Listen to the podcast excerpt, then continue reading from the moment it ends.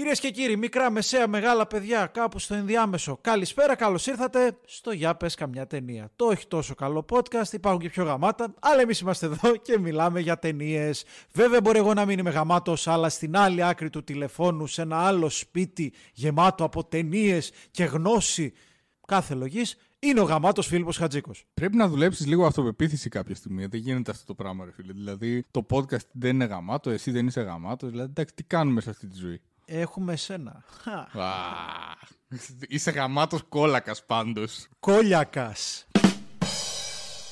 Να Ξέρεις, επειδή είναι στάθης κόλια. Ναι, ναι. Αυτό, ναι.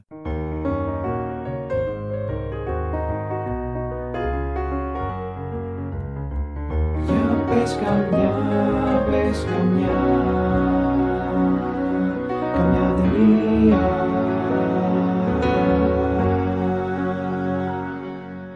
Να πούμε ότι και αυτό το επεισόδιο γίνεται με την ευγενική υποστήριξη του eFood, του νούμερο 1 site για παραγγελία. Κάναμε λάθος, ήμασταν διαπλεκόμενοι, κάναμε προβοκάτσια. Πάνω από 6.000 μαγαζιά υπάρχουν στο eFood για να παραγγείλετε. Όπως και εμείς, αν είστε λίγο βαρεμένοι, ενώ βλέπετε ταινία, το κάνετε από την εφαρμογή eFood στο κινητό σας. Συνεισφέρουμε και εμείς 50 λεπτά στο τέλος της παραγγελίας μας από το eFood για να αγοραστεί νοσοκομιακός εξοπλισμός μεθ και γεύματα. Το eFood κάνει την αρχή διαθέτοντας το ποσό των 250.000 ευρώ και με τη βοήθεια όλων μας έχουν συγκεντρωθεί ήδη 20.000 ευρώ από δωρεές σε παραγγελίες. Προσφέροντας την επόμενη παραγγελία σου, ενισχύεις την προσπάθεια να αγοραστεί νοσοκομιακός εξοπλισμός μεθ αλλά και γεύματα για τους ανθρώπους που μάχονται στην πρώτη γραμμή. Να θυμίσουμε και το κουπόνι μας με λατινικούς χαρακτήρες GIAPES στο τέλος κάθε παραγγελίας εφόσον πληρώνετε με PayPal ή ε, πιστοτική χρεωστική κάρτα και κερδίζετε 20% έκπτωση σε ό,τι μα ό,τι παραγγείλετε. Ό,τι, ό,τι όταν λες, μπορώ να παραγγείλω μια Mercedes.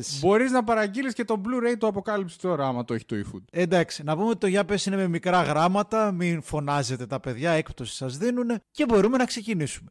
Και ήρθε η ώρα για το επόμενο αφιέρωμα, το οποίο είναι ένα αφιέρωμα που περιμένουμε και γουστάρουμε πώς και πώς και πώς και λόγω εγκλισμού ενδείκνεται ακόμα περισσότερο για να ελαφρύνει λίγο η καρδούλα μας. Φίλιππε, το αφήνω πάνω σου. Η καρδούλα μας, ναι, μ' άρεσε αυτό. Λοιπόν, για να ελαφρύνει η καρδούλα μας, αλλά και όχι μόνο, γιατί όπως ξέρουμε πολύ καλά σε αυτό το μετερίζει, δεν είναι όλα τα animation Mickey Mouse. Ε, αποφασίσαμε να κάνουμε ένα αφιέρωμα στα αγαπημένα μας animation κάθε λογής, δηλαδή και anime και αμερικάνικα, ευρωπαϊκά, λατινοαμερικάνικα, τα πάντα μετά την, ε, ε, το 2000, μετά την νέα χιλιετία. Οι Τι ταινίες- λες ρε, τα anime δεν είναι animation, είναι εντελώς διαφορετικό είδος. Ναι, είναι, αλλά δεν είναι live action.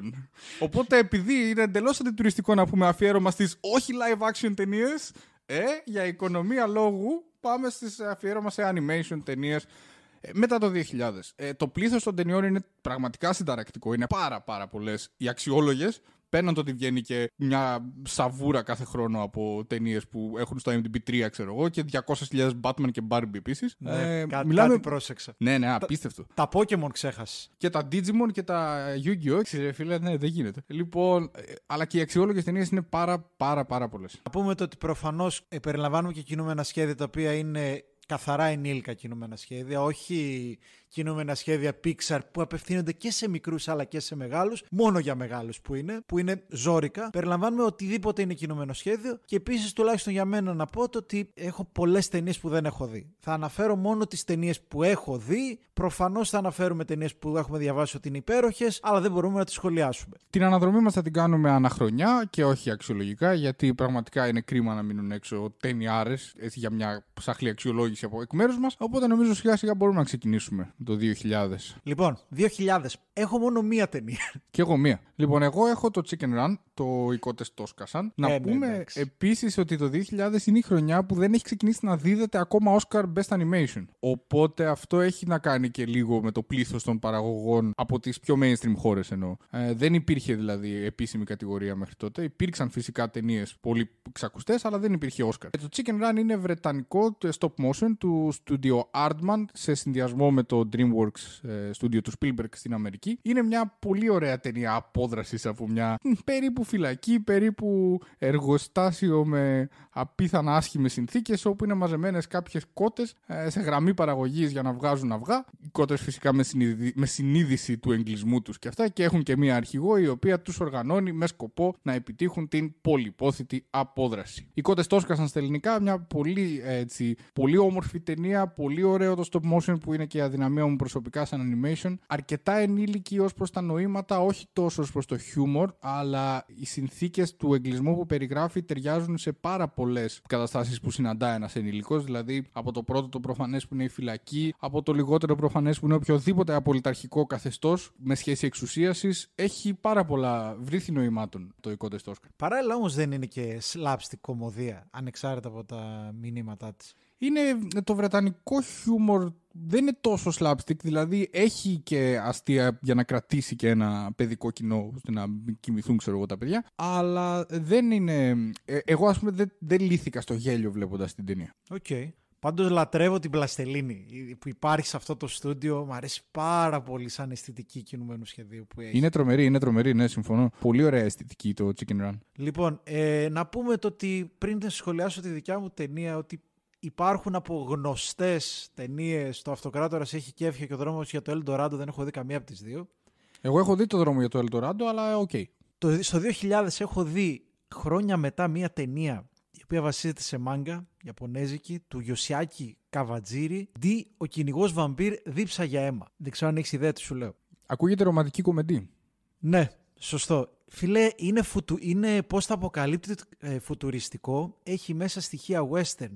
Ο ήρωας είναι ένας κυνηγός βρικολάκων, παράλληλη ιστορία σαν τον Blade ουσιαστικά, μισός άνθρωπος, μισός βαμπύρ. Προσλαμβάνεται από την οικογένεια μιας κοπέλας για να τη σώσει από τα χέρια ενός βαμπύρ. Έχεις μέσα δαίμονες, έχεις μέσα ρομπότ, έχεις ένα πολύ ωραίο σκοτεινό animation δυστοπικού χαρακτήρα. Είναι τέρμα ρεαλιστικό, πολύ ωραία σκιαγράφηση χαρακτήρων, δεν έχει ελαφρύνσεις και τα σχετικά, δεν έχει καθόλου εύκολες λύσεις και είναι άψογο. Από αίμα πώς πάμε; Μπόλικο. Ψήθηκα. Είναι καθαρά μη ανήλικο κινούμενο σχέδιο, αλλά είναι απολαυστικό. Έχει μέσα στοιχεία cult, είναι άψογο. Το προτείνω ανεπιφύλακτα. OK, okay, νάτος. Ε, υπάρχει και μια ταινία που επίσης δεν έχω δει που λέγεται Princes and Princesses που είναι από τη Γαλλία. Ε, την είδα να παίζει αρκετά σε λίστες. Ε, χάζεψα λίγο τρέιλερ. Πολύ ενδιαφέρουσα φαίνεται. Την καταθέτω. Αν την έχει δει κάποιος, ας μας πει γνώμη στα σχόλια. Λοιπόν, πάμε. Το 2001 είναι απίστευτη χρονιά. Ε. Γίνεται χαμός το 2001. Γίνεται μεγάλος χαμός και έχει μια ενδιαφέρουσα οσκαρική ματιά το ένα. Ναι, ναι, ναι, ναι, ναι. Που είναι η πρώτη χρονιά που μπήκε στο παιχνίδι το Oscar. Κινουμένο σχέδιο. Ξεκινήσουμε. Εγώ θα βάλω ένα Monsters Inc.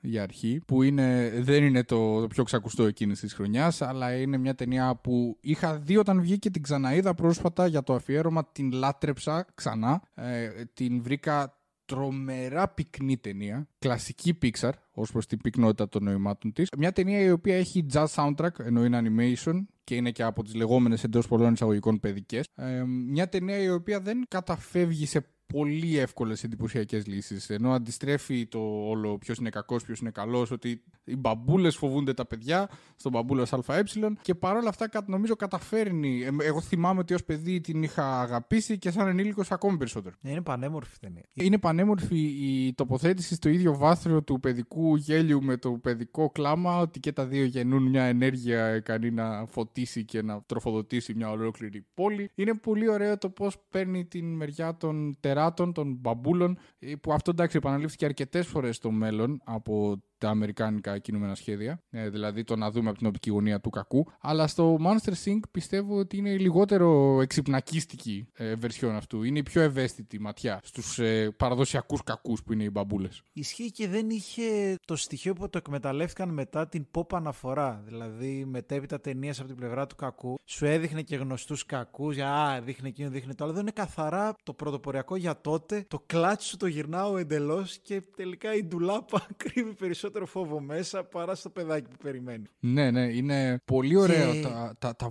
δεν θυμάμαι δυστυχώς ποιοι θυμάσαι ποιοι κάνουν φωνές. Θυμάμαι ποιοι. Έχει δύο απίστευτους χαρακτήρες. Δεν θυμάμαι στα ελληνικά. Είναι, John Goodman ε, είναι ο ένας. John Goodman που είναι τόσο ίδιος με τον χαρακτήρα. Και ο Billy Crystal. Α, τέλεια, τέλεια, τέλεια. Ο Σάλι και Μάικ αντίστοιχα. Και έχεις επίσης Steve Buscemi που κάνει το Σαύρα, τον κακό. ναι, ναι. Είναι άψογο. Το, το κοριτσάκι είναι υπέροχο. Δηλαδή είναι υπέροχα γλυκιά ταινία. Ναι, και είναι. Μ, ε, ξεκινάει και η Pixar να σκαλίζει λίγο τα πιο βαθιά της νερά. Δηλαδή ψάχνει σε, ε, λίγο το corporatism στην Αμερική, ψάχνει τέτοια πράγματα και τα ξεκινάει με τον μπαμπούλος ΑΕ. Τώρα, σίγουρα έχω, τις άλλες δύο ταινίες τις έχουμε και οι δύο. Λοιπόν, ας μείνουμε Αμερική, ας μείνουμε στο Shrek, που επίσης όταν ξεκινούσε όλο αυτό δεν ήξερες τι θα υπακολουθήσει. Μία, το, έχω- το σχολιάσαμε και ως από τις καλύτερες κομμωδίες με τον Βασίλη Κατέρη στο αντίστοιχο αφιέρωμα. Πάλι μια ταινία η οποία γυρνάει εντελώς την οπτική, πάλι σου ξεκινάει από τον κακό. Πάλι μια μαγευτική ταινία για το Shrek, με υπέροχο Mike Myers στη φωνή, με Eddie Murphy στο ρόλο του Γαϊδάρου. Παίρνει όλα τα στερεότυπα και στα αναποδογυρνάει. Παίρνει σκηνές δράση και στι αναποδογυρνάει. Τρελό γέλιο, πανέμορφη ταινία. Από πού να πρώτο ξεκινήσεις για να το Για μένα το Shrek είναι το. ε, βγάζει γλώσσα σε όλες τις πριγκίπισσες που είναι πανέμορφες και τις πρίγκιπε που είναι εξανθή γαλανομάτιδες. Και το κάνει χωρίς επιδειξημανία. Το κάνει με φυσικότητα. Δηλαδή, όταν η ταινία οδεύει στην κορύφωσή της και τέλος πάντων, για να μην κάνουμε και spoilers, ανατρέπεται το τι εστί η πριγκίπισσα και τι όχι, σερβίρεται από την ταινία με καταπληκτικά φυσικό τρόπο. Δηλαδή, το νιώθεις ότι τελικά μπορεί και να μην έχει να κάνει μόνο με, το, με την όψη. Και είναι πολύ ωραίο αυτό μια ταινία να μην στο λέει απλά μα σημαίνει τροφή και να στο πετάει έτσι. Αλλά να στο, να στο δείχνει ολόκληρη. Και να πούμε ότι είναι και το Shrek γεμάτο από ε, pop culture αναφορές και από Ναι, κινηματογραφικές ναι, ναι. αναφορές. Από την ίδια την Disney έχει πάρα πάρα πολύ πράγμα. Είναι η, η ταινία με το voice acting να θυμίζει αρκετά stand-up comedy σε κάποιες φάσεις. Ε, Eddie Murphy δηλαδή κυρίως. Και... Είναι πάντως Me Too και body shaming πριν αναφερθούν όλα αυτά. Ναι, ναι, Αυτός είναι, και είναι. την κάνει τόσο πρωτοποριακή. Και είναι και μια από τις ταινίες που βλέποντας την, γεννιέται στο μυαλό μου η σκέψη που αρκετά συχνά επανέρχεται ότι ίσως θα πρέπει να αρχίσουμε να μιλάμε και για βραβευμένες φωτογραφίες ταινιών animation. Δηλαδή η φωτογραφία του computer animated του Shrek είναι, παρι- είναι πάρα πολύ όμορφη. Πανέμορφη ταινία. Συμφωνώ. Συμφωνώ 100%. Και μην, μην ξεχνάμε βέβαια και το δράκο. Ε. Ναι, Τη ναι. δράκαινα. Σωστό, πολύ σωστό. Πολύ ωραία παίζει το Shrek με τα στερεότυπα. Πάρα πολύ ωραία.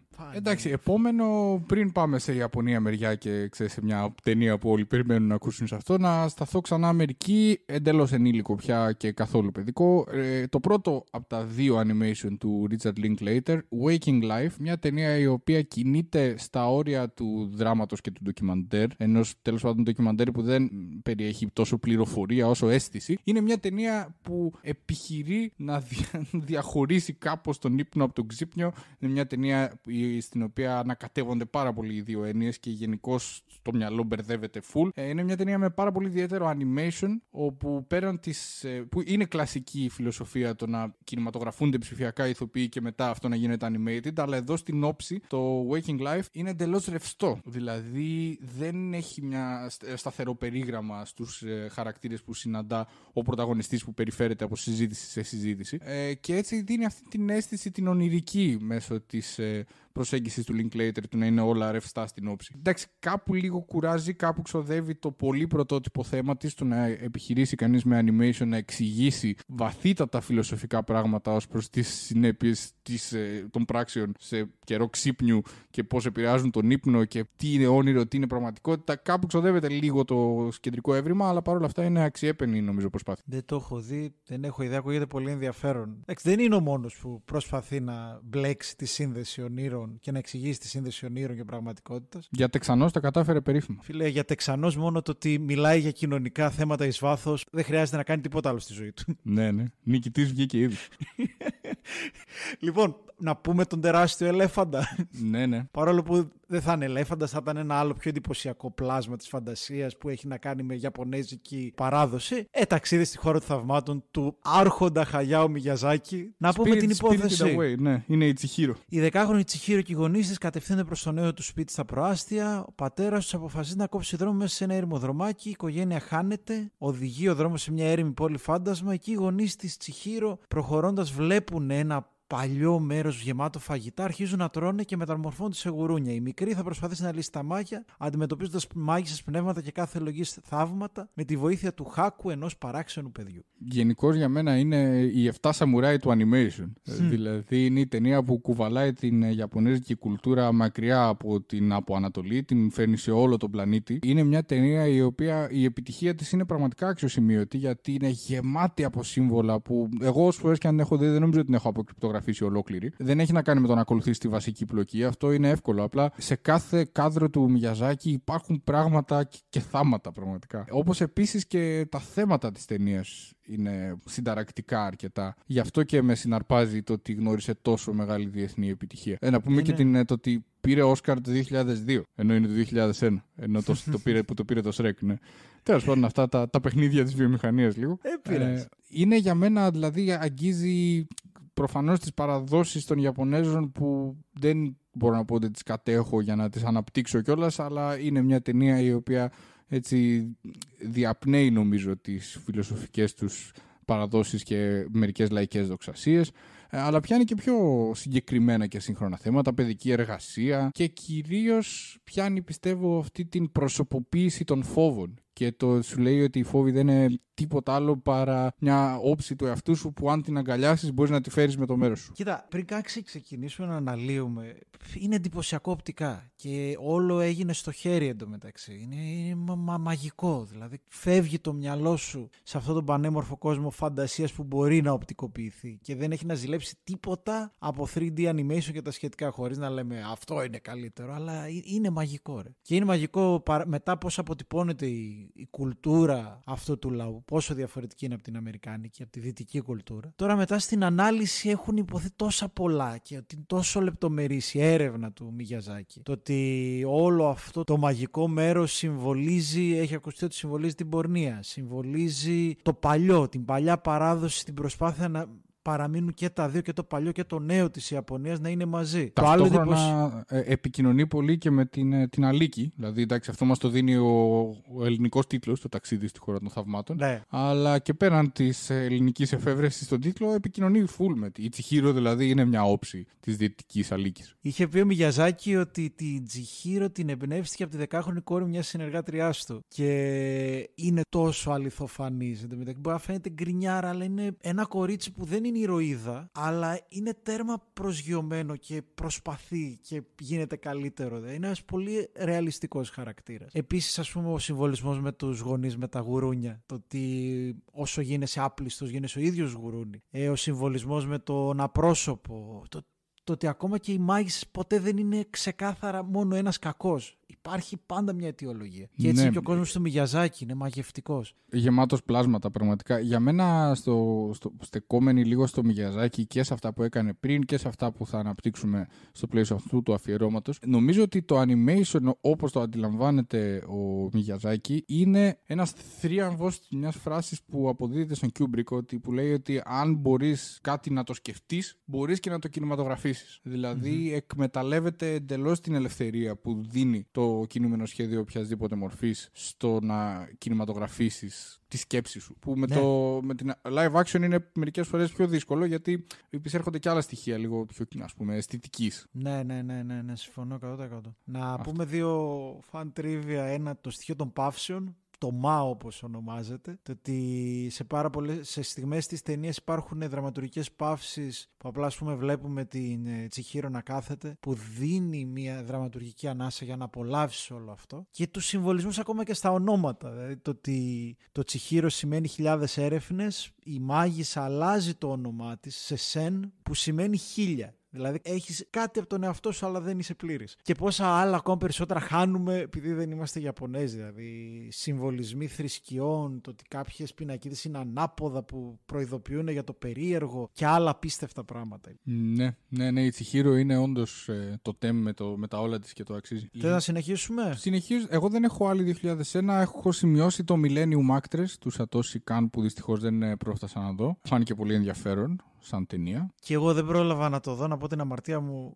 Μ- Μόνο τα, τα πρώτα 10-20 λεπτά ξεκίνησα να δω. Με εντυπωσίασε. Είναι η ιστορία για ένα σκηνοθέτη ντοκιμαντέρ και τον κάμεραμάν του, οι οποίοι παίρνουν συνέντευξη από την μεγαλύτερη ηθοποιό τη Ιαπωνίας, η οποία είναι 70 χρονών πλέον έχει αποσυρθεί. Και όσο αυτή διηγείται την ιστορία της ουσιαστικά γίνονται παρατηρητές της ίδιας της ζωής μέσα στην εξιστόρηση. Πάλι για ακόμη μια φορά το animation είναι ο τρόπος να αποτυπώνεις πολύ πιο εντυπωσιακά και στην πράξη αυτό που συμβαίνει. Δηλαδή δεν είναι απλά μια εξιστόρηση, γίνεσαι κοινωνός της ιστορίας, συμμετέχεις. Και ε, να πω το ότι επειδή είδα και τις άλλες ταινίες του Σατώση Κον, είναι ο άλλος μεγάλος μάγος μαζί με τον Μιγιαζάκη. Μάλιστα. Έφυγε και νέος αυτός, ε, το 2010. Ναι, ναι, ναι, ναι, ναι, ναι. Έχω και μια ακόμη ταινία, το Μετρόπολης, Μμμ. που βασίζεται στο Μετρόπολης του Fritz Lang. Ε, εντυπωσιακό επίσης οπτικά, φουτουριστικό στο μέλλον. Ουσιαστικά μιλάει για τη σχέση ανθρώπων και ρομπότ, ε, για την καταπίεση που υφίσταται τα ρομπότ, καθαροί συμβολισμοί που μπορούν να εφαρμοστούν ε, στο σήμερα, σχέση μηχανής συναισθημάτων και ανθρώπου, αναφορά και στον πύργο της Βαβέλ, αργεί να ξεκινήσει το μόνο αρνητικό που του έδινα, αλλά μέσα στις πανέμορφες φω- φουτουριστικές και δυστοπικές ταινίες των Ιαπωνέζικων animation σίγουρα ανήκει και αυτό. Ο- Δεν, δεν το είδα, το εντόπισα κάπου, αλλά δεν, ε, δεν πρόφτασα και αυτό να το δω. Ε, είναι, είναι πολλά ρε φίλε, είναι ναι, ρε, πολλά. ναι, ναι. Πάμε Λοιπόν, 2002 αν θες. 2002 ξεκι... πάρ το πάνω σου γιατί δεν... έχω σημειώσει κάποιες, καμία δεν μου κάνει τρελή εντύπωση. όμως. Ναι, δεν υπάρχει η ταινιάρα να πω την αλήθεια. Έχω δύο ταινίες. Η μία είναι η εποχή των παγετών, την είχα λατρέψει ως μικρός. Μάλλον τώρα αν τη δω δεν ξέρω αν θα με ενθουσιάσει τόσο. Ναι, και Α. εγώ εκτός από το βελανίδι τι είναι εκείνο το ωραίο πράγμα που κυνηγάει το, το on εκείνο δύσκολα νομίζω. Τον Σκρατ. Ναι, ναι. Εντάξει, δεν χρειάζεται να πούμε την υπόθεση νομίζω. Πάλι το ζήτημα της ε, ιδιαίτερης οικογένειας, της διαφορετικότητας και της φιλίας συνέχεια θα το συναντάμε μπροστά μας. Αλλά θυμάμαι ότι ήταν εντυπωσιακό κιόλας και οπτικά το ζήτημα των παγετώνων και υπήρχαν εκεί διάφορα roller coaster με πάγους το ένα το άλλο. Θυμάμαι ότι ήταν εντυπωσιακό οπτικά στο σινεμά, μιλάμε για μια μικρότερη ηλικία. Σίγουρα. Ναι, και εγώ το βάζω σαν παιδικό. Αυτό, εντάξει. εντάξει όλα χρειάζονται. Και ε, αντίστοιχα, σαν παιδικό θα βάλω και το Lilo Stitch. Ε, που πάλι μιλάει για την οικογένεια. Εντάξει, αυτό το πραγματάκι, ρε φίλε, ο Stitch είναι, είναι εντυπωσιακό. Είναι λίγο ξαφνική η μεταμορφωσή του. Δηλαδή είναι τέρας, τέρας, τέρας, καταστρέφει τα πάντα. Όπου ξαφνικά γίνεται γλυκούλης. Και επίσης είναι τόσο γλυκιά η Lilo, ρε φίλε. είναι τόσο γλυκό πλασματάκι. Δεν το έχω δει ούτε σαν μικρός ούτε τώρα, οπότε δεν έχω άποψη. Εγώ να έχω μόνο του Ghibli, το, μια από τις πιο- όχι δυνατές ταινίες του Ghibli, το The Cat Returns, όπου μια μαθήτρια λυκείου σώζει έναν γάτο από ε, το να τον πατήσει ένα αυτοκίνητο και συνειδητοποιεί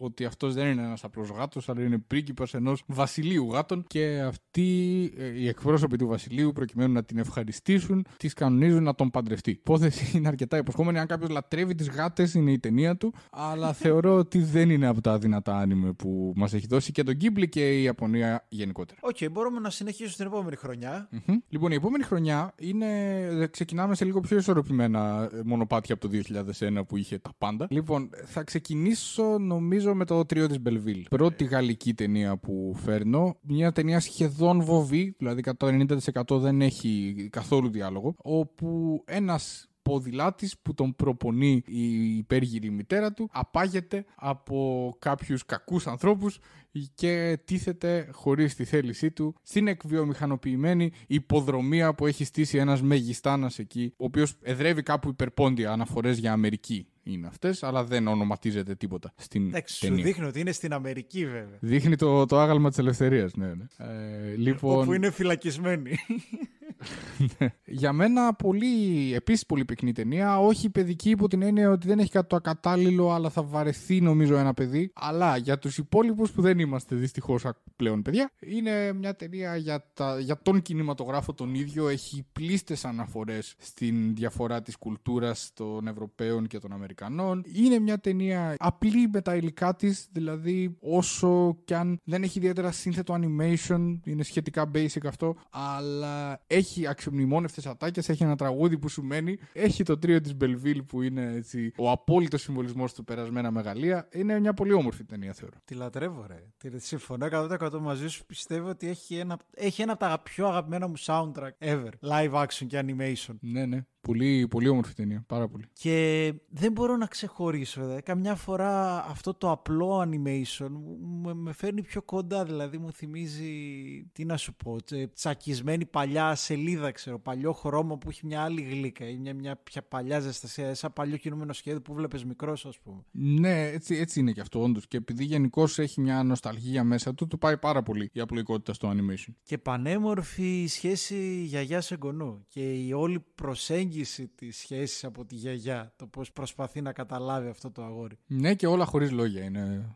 Mastermind. Ναι, και δεν μου λείψε. Ναι, ομοίως. Λοιπόν, θα αφήσω τον έτερο ελέφαντα, θα τον αφήσω για το τέλος. Θα ήθελα να σχολιάσω πρώτα μια πανέμορφη ταινία που είδα πρόσφατα, δεν την ήξερα. Είπα για το Σατό Σικόν ένα άλλο διαμάντι του, τους νονούς του Τόκιο, δεν ξέρω αν το έχεις δει. Όχι, όχι, δεν το είδα. Μια πάλι πολύ ωραία ταινία, διαφορετική, καταπιάνεται από ένα πολύ δύσκολο κείμενο. Ε, μιλάει για τρεις άστεγους, ένα νεαρό κορίτσι, μια τραβεστή και ένα μεσήλικα, οι οποίοι βρίσκουν στα σκουπίδια ένα μωρό, ένα νεογέννητο μωρό και προσπαθούν να βρούνε τους γονείς του. Και όλο αυτό διαδραματίζεται τα Χριστούγεννα. Πάρα πολύ ωραία υπόθεση. Και εξού η η νονή του Τόκιο. Είναι μια μαγευτική ταινία, ε, διαδραματίζεται τα Χριστούγεννα, δεν στο αφήνει τόσο, το ξέρεις, ε, Χριστούγεννα όλα μπορούν να γίνουν. Είναι εντυπωσιακό το ότι καταπιάνεται με τους άστεγους, δείχνει τη δικιά τους πλευρά, δείχνει ότι δεν είναι κακοί, δεν είναι ρεμάλια. Είναι παράλληλα, δηλαδή δεν, είναι, δεν τους ηρωοποιεί. Έχουν κάνει λάθη όλοι τους, έχουν κάνει σφάλματα, αλλά είναι άνθρωποι. Είναι άνθρωποι και προσπαθούν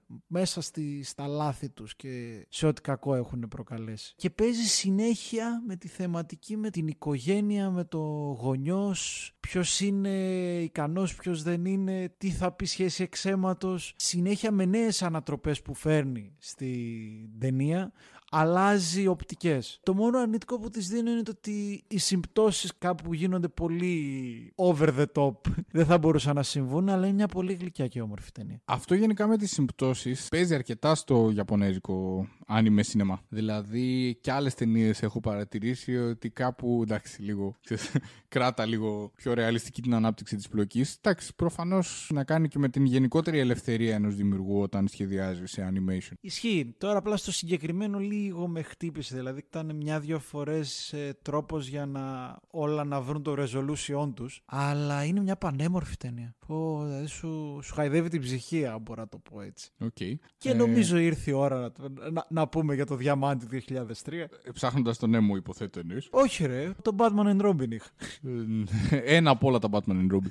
λοιπόν, το ψάχνοντας τον Nemo, εγώ δεν το έχω ξαναδεί από τότε. Το θυμάμαι σαν ε, ξεκαρδιστική ταινία, πράγμα. πάρα πολύ γέλιο δηλαδή. Εντάξει, ήταν από εκείνες τις απόλυτα must όταν ήμασταν εμείς παιδιά. Τη θυμάμαι μια πολύ γλύκα, αλλά δεν θέλω να επεκταθώ πάρα πολύ γιατί δεν μπόρεσα να την ξαναδώ και έτσι μην, ε, μην την πάρω και στο λαιμό μου. Θυμάμαι απλά ότι είχε πάρα πολύ γέλιο και την κλασική περί οικογένειας έτσι προσέγγιση που συναντάει κανείς στα αμερικάνικα animation. Εντάξει, είχε και το ζήτημα περί υπερπροστατευτισμού που πάει να χάσει το γιο του και από εδώ γίνεται πάρα πολύ υπερπροστατευτικός. Είχε τη, την υπέροχη Ντόρη. Τον Καρχαρία έχει επίσης. Τον Καρχαρία, είχε τη, τη σκηνή στο, τη, τη σκηνή στο ενιδρίο. Μένα μου, μου έχει χαραχτεί μέσα σε όλα αυτά, μέσα στο κολυμπάμε, όλα μου έχει χαραχτεί. Το μεζεδάκι! Πού πας, γρήγορα μεζεδάκι, μπορείς να τα καταφέρεις. Είναι και η, η Pixar που καταφέρνει με απόλυτη επιτυχία να γυρίσει μια ταινία κάτω από το νερό, virtually τέλος πάντων, και αυτό την ελευθερώνει για την, ε, κατά την ταπεινή μου γνώμη, καλύτερη ταινία που έχει κάνει ποτέ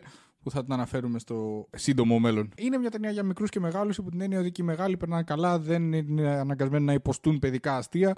Τα νοήματα είναι οριοθετημένα, είναι μια πρότυπη ε, animation ταινία κομμωδία. Εγώ τη θυμάμαι σαν κομμωδία δηλαδή. Συμφωνώ 100% πάμε 2004. Πάμε, ναι, ναι. Θα ξεκινήσω από Ιαπωνία, από Μιγιαζάκι, το κινούμενο κάστρο του Whole Holes Moving Castle. Μια ταινία μεγάλη σε διάρκεια, πολύ φάνταση με τρομερά, τρομερή εικονοποιία. Είναι ένα κάστρο κινούμενο, είναι κόσμιο ολόκληρο ολόκληρη. Η βασική ιστορία είναι ότι μια νεαρή κοπέλα η οποία δουλεύει σε ένα κατάστημα με καπέλα δέχεται το ξόρκι από μια μάγισσα και μετατρέπεται σε υπέργυρη ενώ είναι στην πραγματικότητα έφηβη. Οπτικά είναι πλέον υπέργυρη. Και βρίσκει καταφύγιο επειδή δεν πρέπει να αποκαλύψει σε κανέναν το ξόρκι γιατί αλλιώς θα συμβούν πολύ κακά πράγματα. Βρίσκει καταφύγιο σε ένα κινούμενο κάστρο κατά κυριολεξία. Δηλαδή είναι ένας, ένα fantasy πλάσμα ο Χόουλ ο οποίος είναι ο υπότης ενός κάστρου το οποίο μπορεί να μετακινείται. Μια από τις κορυφαίες για μένα ταινίες του Ghibli. Δηλαδή έχει μπαλατζάρει πάρα πολύ με καλό και κακό. Ουδής έχει καθαρή ταυτότητα. Δηλαδή, εκεί που λες ότι η κακιά μάγισσα θα με κυνηγήσει όλη την ταινία, ξαφνικά στο γυρνάει και δεν είναι μια κακιά μάγισσα, αλλά ένας άνθρωπος που έχει στερηθεί την αγάπη. Έχει μηνύματα περί πολέμου. Αυτά τα βρήκα λίγο βεβαιασμένα, αλλά τα συγχωρώ γιατί ήμουνα με το στόμα ανοιχτό έτσι όπως τα έβλεπα. Ε, Ε, τα βρήκες βεβιασμένα. ε. ναι, τα περί πολέμου τα βρήκα και ειδικά πώς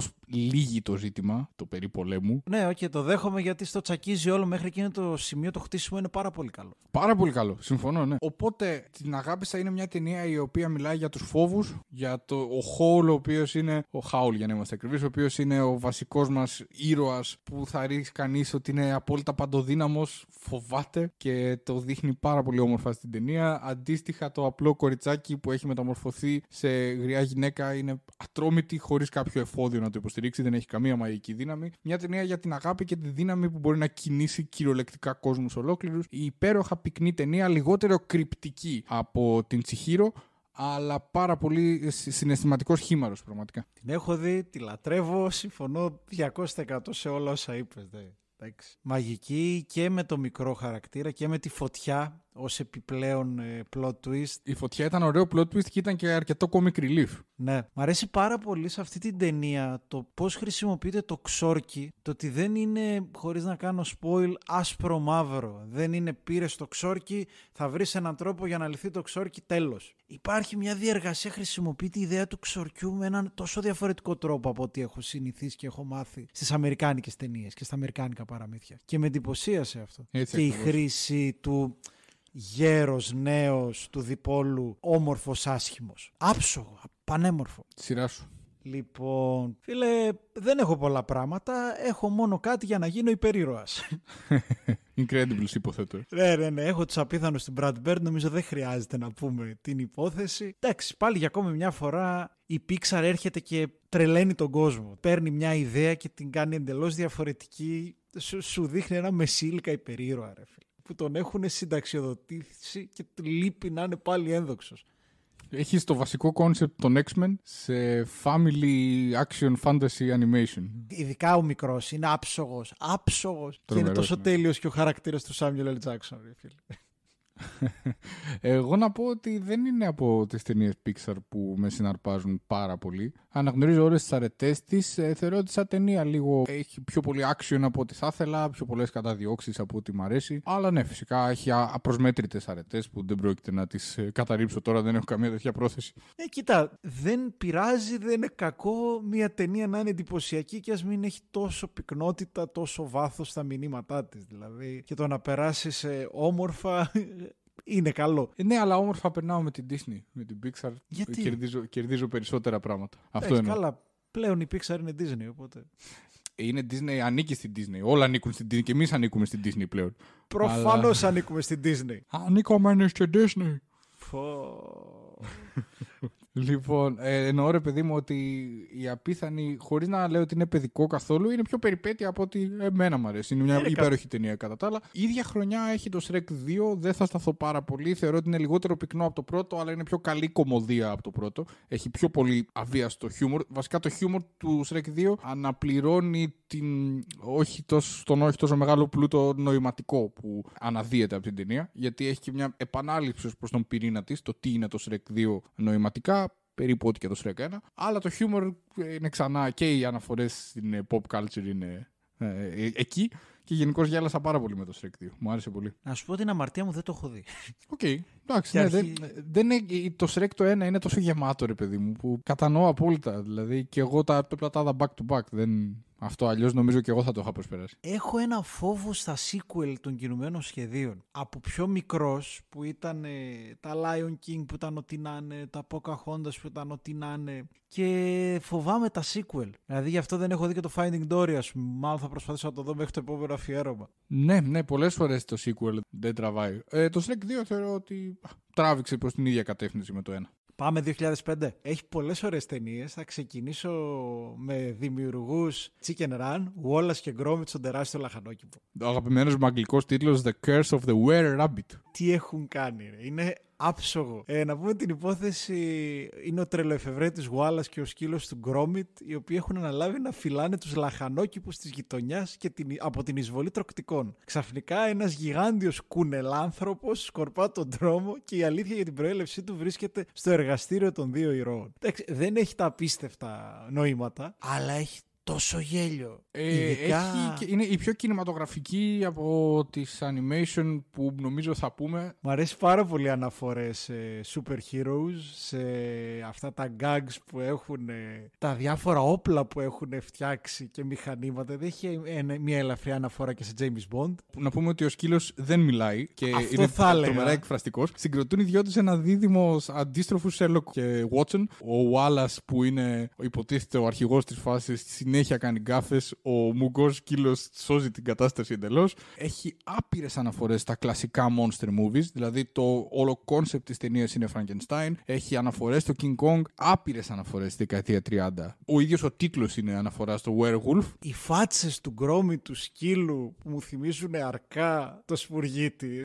2005 εγώ άλλη μία έχω μόνο, είναι η Νεκρή Νύφη του Tim Ε, Burton. ναι, εντάξει. η ταινία την οποία γύρισε ο Tim Burton γιατί παρότι υπάρχει ένας μύθος γύρω από αυτό η άλλη ξακουστή ταινία, ο, ο Χριστουγεννιάτικος εφιάλτης του Tim Burton δεν είναι του Tim Burton, ε, είναι του Henry Selick. Εδώ είναι και σκηνοθέτης και παραγωγός και character developer και όλα, είναι μια δικιά του εντελώς ταινία, μια ταινία δύο κόσμων. Η υπόθεση είναι ότι ένας τύπος πάει και κάνει πρόβα μια πρόταση γάμου στην ανοιχτοσιά. Ενώ κάνει πρόβα την πρόταση γάμου βγαίνει από ένα μνήμα μια κυριολεκτικά νεκρή νύφη στην οποία είχαν δεθεί τέλος πάντων με κάποια μάγια ότι όταν γίνει η πρόταση γάμου θα ελευθερωθεί από το ξόρκι και μπλα μπλα μπλα. Είναι για μένα μια καταπληκτική ταινία αντιστροφή ότι ο κόσμος των νεκρών είναι πιο χαρούμενος από τον κόσμο των ζωντανών και αυτό φαίνεται και φωτογραφικά. Είναι ταινία με μουσικάρες, Μπάρτον μέχρι το μεδούλι, καταπληκτική gothic προσθήκη στη λίστα μας. Πάλι μέθοδος stop motion. Μου λείπει αυτός ο Μπάρτον, ρε φίλε. Βέβαια να πω το ότι στο animation κρατάει ακόμα γερά. Κάνω ένα μικρό spoil για το επόμενο επεισόδιο. Έχει πάρα πολλά χρόνια. 7, 8, πόσα. Ε, εντάξει, δεν πειράζει. Ακόμα πιστεύουμε Μπάρτον ό,τι και αν γίνει. Θυμάμαι χαρακτηριστικά που πάνε να τον ε, παντρέψουν ε, η οικογένειά του και είναι. ε, Δεν χαμογελάει, με με μίζερη σκέτη. Και που είναι ο πατέρας, ρε, και του λέει η γυναίκα του χαμογέλα λίγο. Και ο τύπος απλά δείχνει τα δόντια του, ρε. Ε, Ωραίος voice actor έχει υπάρξει ο Johnny Depp. Τζόνι Ντεπ έχει υπάρξει πολλά ωραία πράγματα. Ωραίος άντρας, ωραίο παιδί, ωραίος μουσικός. Ωραίος πειρατής. Τώρα τραβάει άλλα πράγματα. Τον στηρίζουν όποιοι διάσημοι φίλοι του έχουν μείνει. Αυτό με τους διάσημους στην Αμερική που χωρίζονται όπως εμείς στο δημοτικό, εγώ παίρνω αυτόν, εγώ παίρνω εκείνον σε κάθε δημόσια διαμάχη. Παιδιά, ρε, μπορείτε και να μην ανακατευτείτε. Για Ε, πες. υπάρχει η Μαδαγασκάρη που δεν την έχω δει. Πάει κι άλλο λάθος. Οπότε δεν ξέρω να πω την Ε, αμαρτία. τα μου. ίδια με το Ice Age από μένα. Πολύ γέλιο, πολύ παιδικό. Γουστάρω να χορεύω, γουστάρεις δώσε. Ε, να πω το ότι σε πολλά περίεργα φοιτητικά πρωινά είχα πιάσει να βλέπω τα κινούμενα σχέδια τη σειρά που υπάρχει και λατρεύω τους πιγκουίνους. Όλοι μας, ρε, Κοβάλσκι. Κουβάλσκι ρε φίλε, αναφορά στο λεωφορείο πόθος ρε μαλέκ. Πάμε 2006. Ναι, ναι. Μία ταινία θέλω να καταθέσω και κάποιες άλλες που έχω δει, αλλά ε, σκόρπια αναφορά. Η ταινία που δίνω είναι το Scanner Darkly του, Τι Ri- λες; του Linklater επίσης. Δεν μπορώ να πω ότι με συνάρπασε πραγματικά, αλλά του δίνω ότι είναι μια. Από ό,τι διάβασα, δυστυχώς δεν έχω διαβάσει το βιβλίο. Πιστή αναφορά στο διήγημα του Philip Dick. Μάλλον μεταφέρει την ιδέα για το εγγύς μέλλον του Philip Dick με ακρίβεια. Έχουμε έναν κόσμο όπου κυριαρχείται το 20% του πληθυσμού περίπου είναι εθισμένο σε μια ουσία η οποία έχει το κρυπτικό όνομα D και η αστυνομία τέλος πάντων έχει αναπτύξει μια μέθοδο για να την καταπολεμήσει όπου κάποιοι undercover εντελώς αστυνομικοί φοράνε ένα κουστούμι που διαρκώς μεταβάλλεται η όψη του και έτσι δεν μπορεί να ταυτοποιηθεί. Δηλαδή κάθε δευτερόλεπτο αλλάζει η όψη. Είναι ρευστό εντελώς. Είναι ένα φουτουριστικό αλλά όχι πολύ μακρινά φουτουριστικό διστοπικό φιλμ. Δείχνει ότι η αστυνομία είναι πολύ πιο επεμβατική, ότι ο κόσμος έχει αποβλακωθεί από μια ναρκωτική ουσία. Έχει πάρα πολύ ωραίο cast. Keanu Reeves, Winona Ryder και κυρίως οι δύο που τα σπάνε, Woody Harrelson και Robert Downey Jr. Δεν είναι από τις δυνατές του Linklater, αλλά πιστεύω ότι μόνο για το πώς αντιλαμβάνεται την αστυνομοκρατία είναι μια πολύ ενδιαφέρουσα προσθήκη. Και εντελώς ενήλικο φυσικά, φάνηκε νομίζω και από την υπόθεση. Μου είχε τσακίσει στο μυαλό. Θυμάμαι που τον δείχνει να είναι θυσμένος ο ήρωας με, με τη μάσκα που φοράει. Είχα μπερδευτεί πάρα πολύ. Το είχα δει γυμνάσιο, οπότε μπορεί να οφείλεται εκεί το ότι δεν το κατάλαβα πολύ. Κοίτα, σε αυτή τη χρονιά θέλω να αναφέρω από ιαπωνική πλευρά το Παπρίκα, το οποίο είναι μαγευτικό. Τους Σατώση Κον, η οπτικοποίηση των ονείρων, μια παράνοια, απίστευτη. Ξεκάθαρα πιστεύω ότι έχει πάρει στοιχεία και έχει επηρεαστεί ο Κρίστοφερ Νόλαν για το Inception από το Πάπρικα, Παπρίκα. Το αρνείται, ποτέ δεν το έχει παραδεχτεί. Η ιστορία είναι για μια ερευνήτρια ψυχολόγο, η οποία χρησιμοποιεί μια συσκευή που επιτρέπει στους θεραπευτές να βοηθούν τους ασθενείς τους εισβάλλοντας στα όνειρά τους. Πρόκειται για την τέταρτη ταινία του Κον πριν το θάνατό του 2010. Στούντιο Madhouse είχε αναλάβει. Μια ταινία η οποία ποτέ δεν ξέρεις αν αυτό που βλέπεις είναι αλήθεια ή ψέμα. Συνέχεια το αλλάζεις, συνέχεια το τροποποιείς, τρομάζεις. Δεν είναι καθόλου για παιδιά. Είναι thriller. Φίλε, άμα το βλέπω στο σινεμά, θα έτρεμα. Δηλαδή, μπορεί να σου προκαλέσει εφιάλτε. Είναι, αλλά είναι εντυπωσιακότατο. Είναι εντυπωσιακότατο με τα μηνύματα, το τι είναι αλήθεια, τι είναι όνειρο. Πρέπει να είναι βιογραφικό. Μέσα από ένα δεύτερο χαρακτήρα, το πώς ουσιαστικά το όνειρο σε εμπνέει για το τι θα ακολουθήσει στην πραγματικότητά σου. Η σβούρα γυρίζει. Να σου πω κάτι. Πόσο με ενοχλεί ο Νόλα, ρε φίλε. Δεν έχει σημασία με αυτό να μα τσακίσει τα μυαλά για το τι είναι. Δεν έχει σημασία αυτό. Σημασία έχει το τι συμβολίζει, όχι το τι έγινε τελικά στο τέλος του χαρακτήρα, απλά για να μα τσακίσει τα μυαλά. Ναι, αλλά τα παιδιά του Ντικάπριο τι γίνανε; Ναι. Η Μαριόν, τι συνέβη; Είναι σε όνειρο ή πάει πέθανε; Η Ellen Page γιατί δεν παίζει πια καλά, ενώ ήταν καλή στα νιάτα της και άλλα τέτοια μυστήρια. Λοιπόν, 2006 εγώ εντάξει, έχω ακόμα να πω το Cars, το οποίο δεν μου άρεσε ούτε όταν το είχα δει τότε. Βέβαια, οπτικά είναι εντυπωσιακότατο. Και ο Δώσ' Σάκης το. Ρουβάς είναι εντυπωσιακότατος, πάντα Σάκη αγόρι μου. Τα παλιά του ειδικά είναι και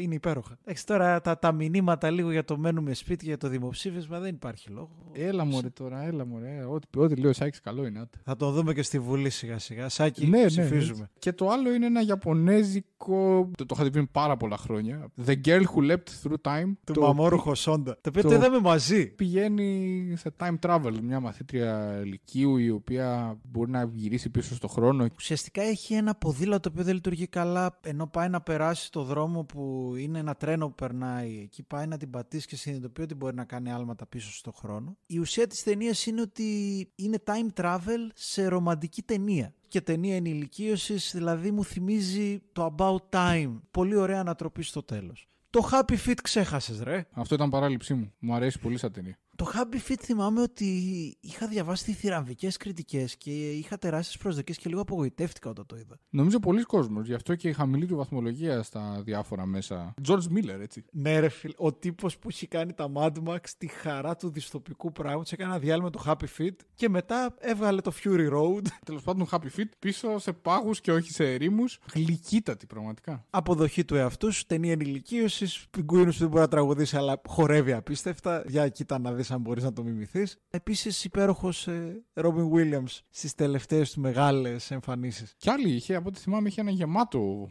voice casting. Κι Νικόλ άλλους, κι άλλους Κίτμαν, θυμάμαι. Hugh Jackman και Eliza Wood στο πρωταγωνιστικό ρόλο. Είναι εκεί μπράβο. μετά το Lord of the Rings που ακόμα τον επιλέγανε. Φίλε, Eliza Wood σε εκείνη την ταινία που είναι μωρό με Macaulay Culkin. Το είχα δει. Το Τι τέλος δεν μπορούσα να κοιμηθώ, φίλε. Τρομοκρατημένος. Ήμουν μικρός ρε εντωμεταξύ. Έκανα το κλασικό λάθος. Βλέπω Μακόλε Κάλκιν και λέω Τέλεια, θα είναι μια υπέροχη κομμωδία.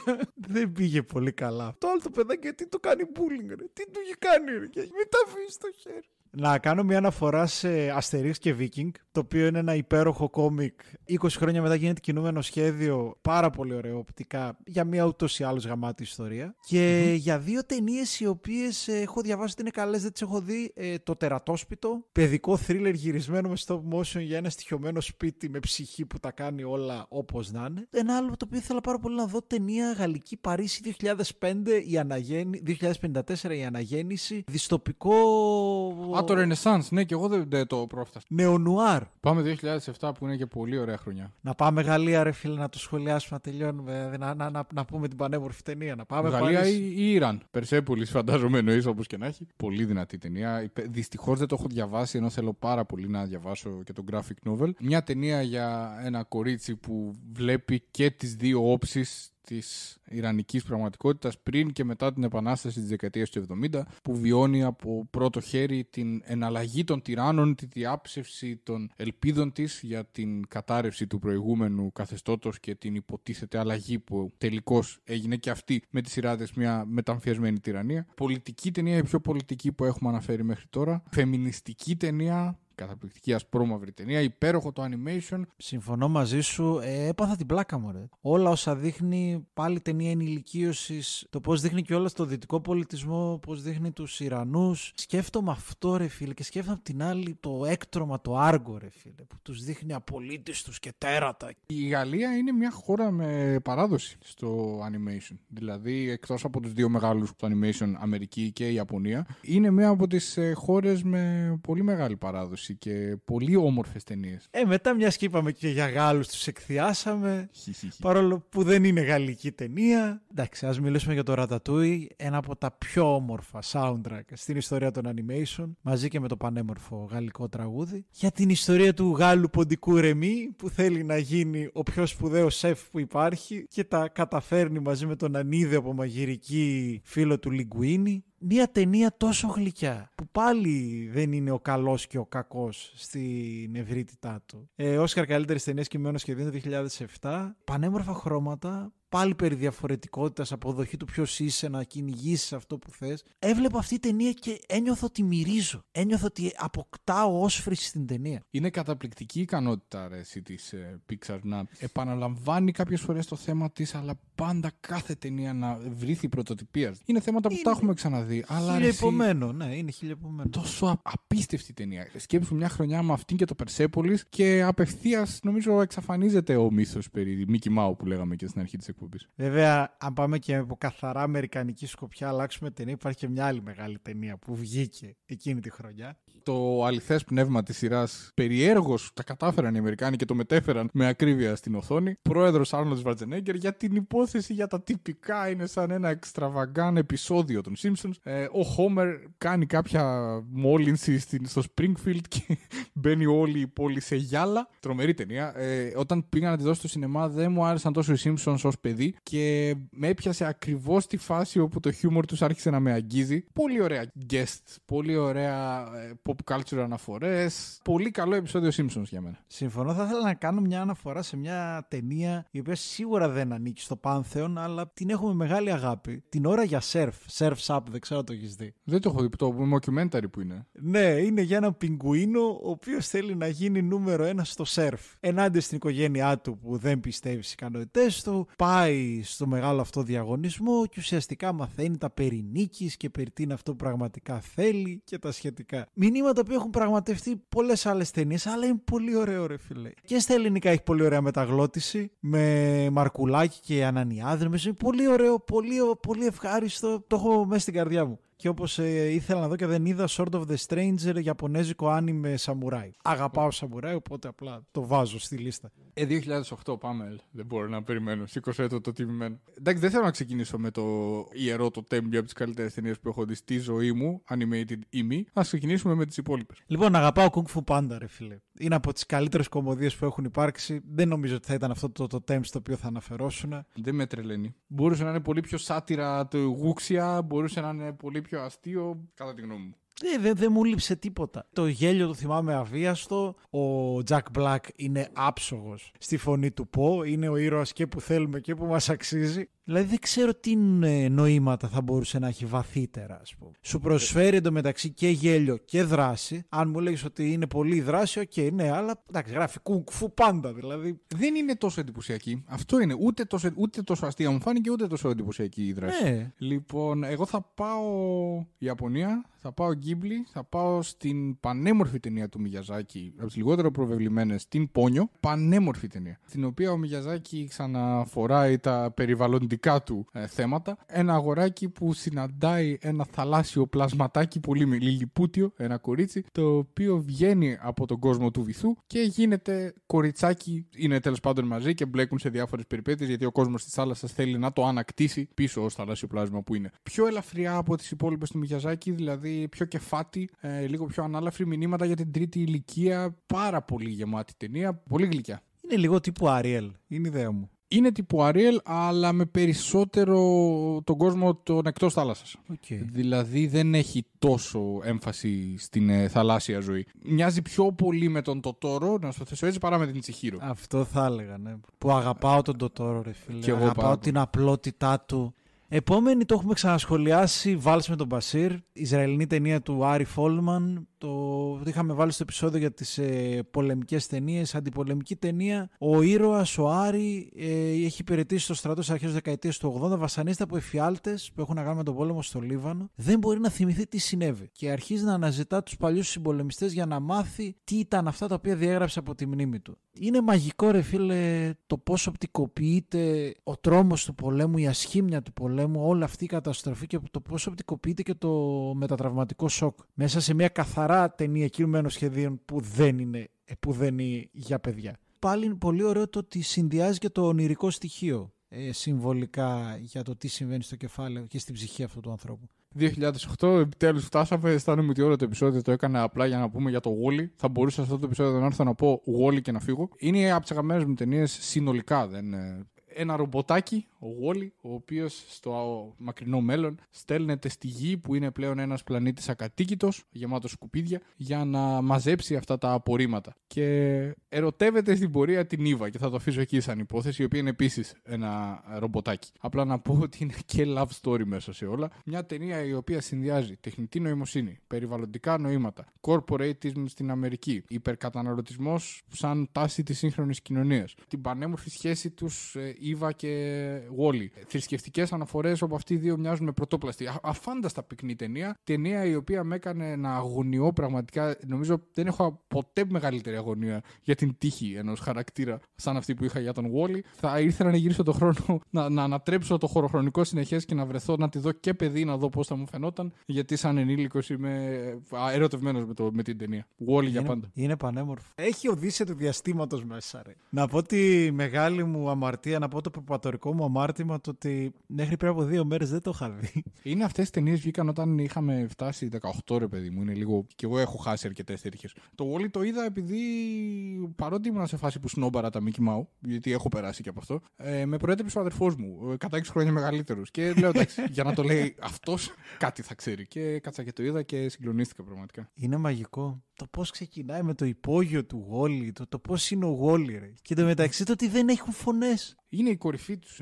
Για αυτή τη δεκαετία, κατά με, είναι η κορυφή του, του αμερικανικού κινούμενου σχεδίου. Είναι εντυπωσιακό πώς η Pixar, πέρα το ότι ξεκίνησε με το ότι θα παίρνουμε ζώα, θα παίρνουμε πράγματα και θα τους βάζουμε συναισθήματα και θα κάνουμε πράγματα που δεν ξέρει ο κόσμος, πλέον πιάνει κινηματογραφικά ήδη. Δηλαδή δεν, ξε- δεν θυμάμαι αν υπάρχει άλλο κινούμενο σχέδιο αμερικάνικο το οποίο να είναι φουτουριστικό και πώς Ε, θα είναι cyberpunk αποκαλύπτει. ο Wall-E. Πραγματικά. Είναι ο Wall-E cyberpunk και, και dystopian. Γι' αυτό είπα πριν που λέγαμε για τον Nemo ότι η Pixar κατόρθωσε να γυρίσει μια ταινία σε ένα περιβάλλον υδάτινο και αυτό το μάθημα εντός εισαγωγικών το πήρε και το πήγε στο διάστημα. Να πω ότι είναι μια από τις ταινίες που αγαπώ το πώς πιάνει την τεχνολογία γιατί γενικώς ε, βγάζω λίγο φλίκτενες με τους τεχνοφοβικούς, αυτούς τους οι μηχανές θα μας φάνε και θα μας διαλύσουν. Εδώ στο Wall-E πραγματικά το λέει και η ίδια η ταινία. Δηλαδή δεν φταίνει οι μηχανές. Είναι τόσο μη τεχνοφοβική η ταινία που και ο Wall-E και η Eva είναι ηλεκτρονικά πλάσματα, να το θέσω έτσι. Τις πιο ωραίες sci-fi ταινίες που έχω δει ποτέ. Φτάνουμε τελευταία χρονιά. Φτάνουμε και είναι και γεμάτη. Ξεκινάω. Το είδα μέσα στα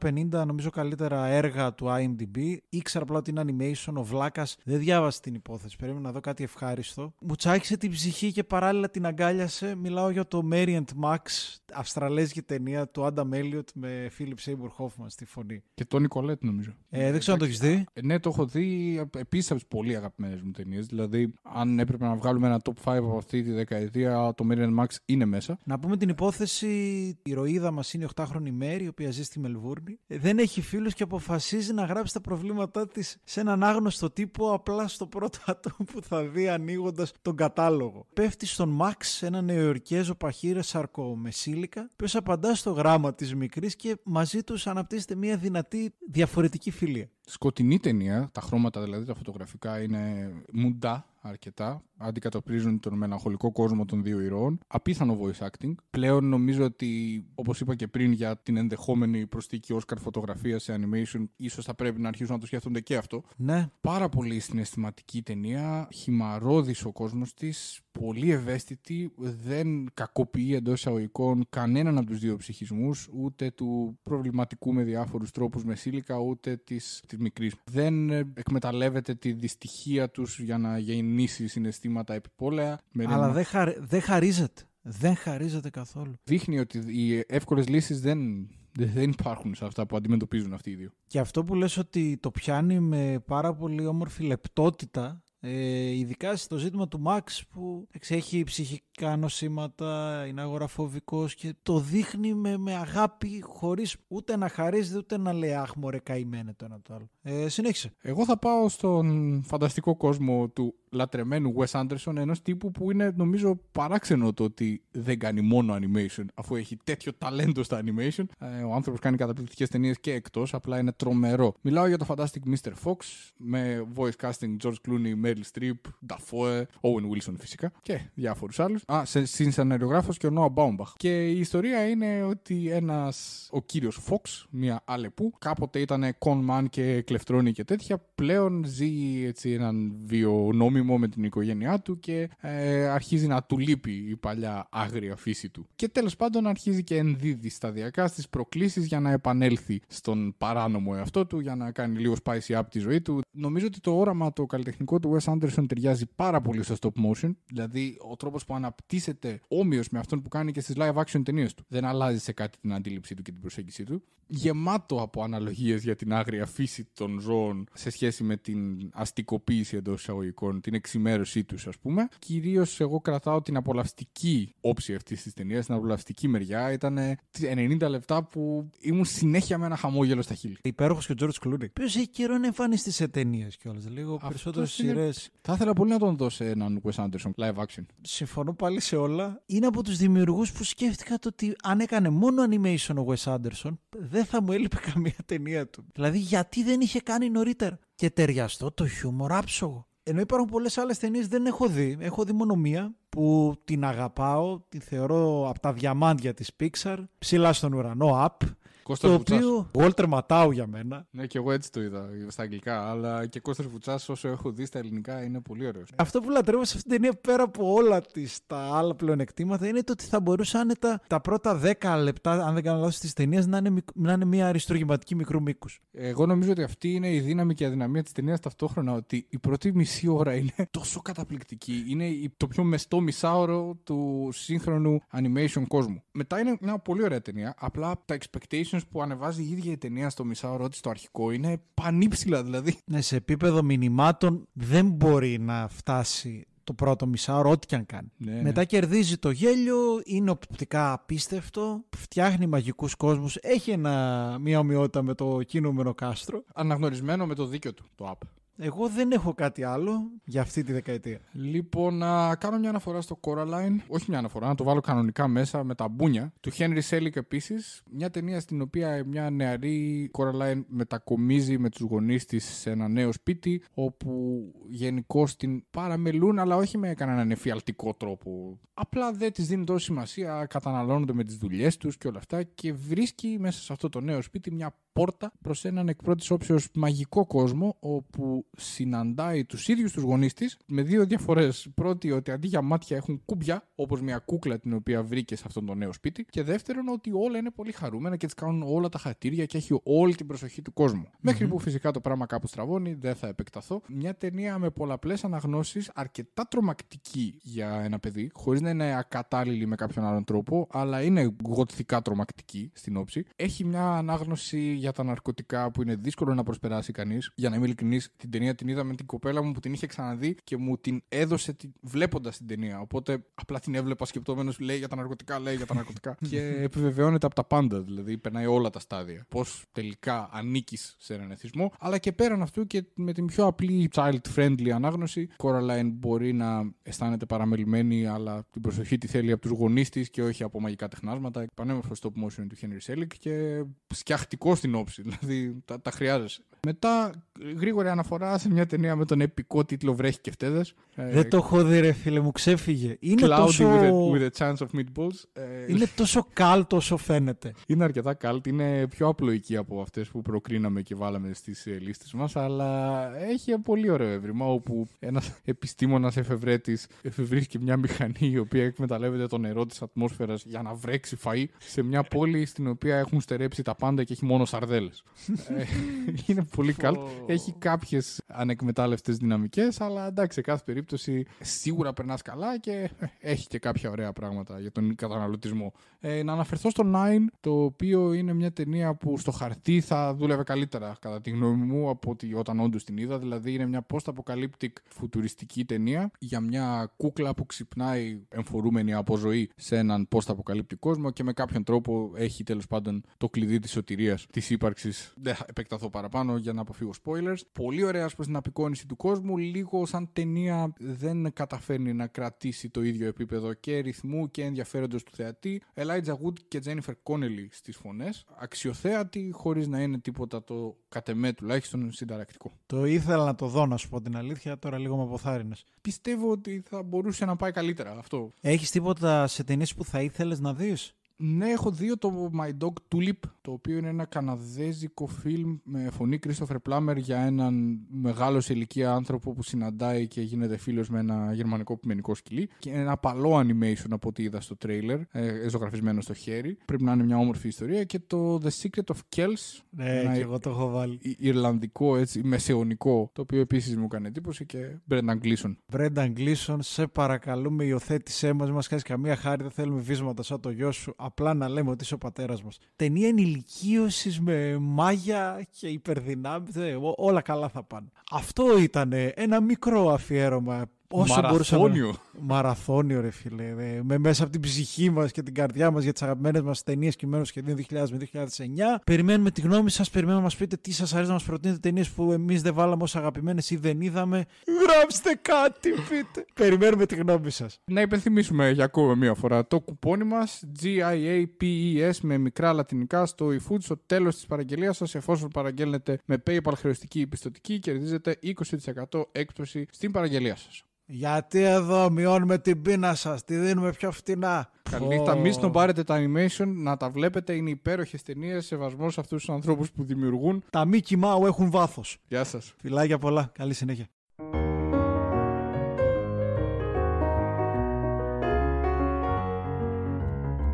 Για πες καμιά, πες καμιά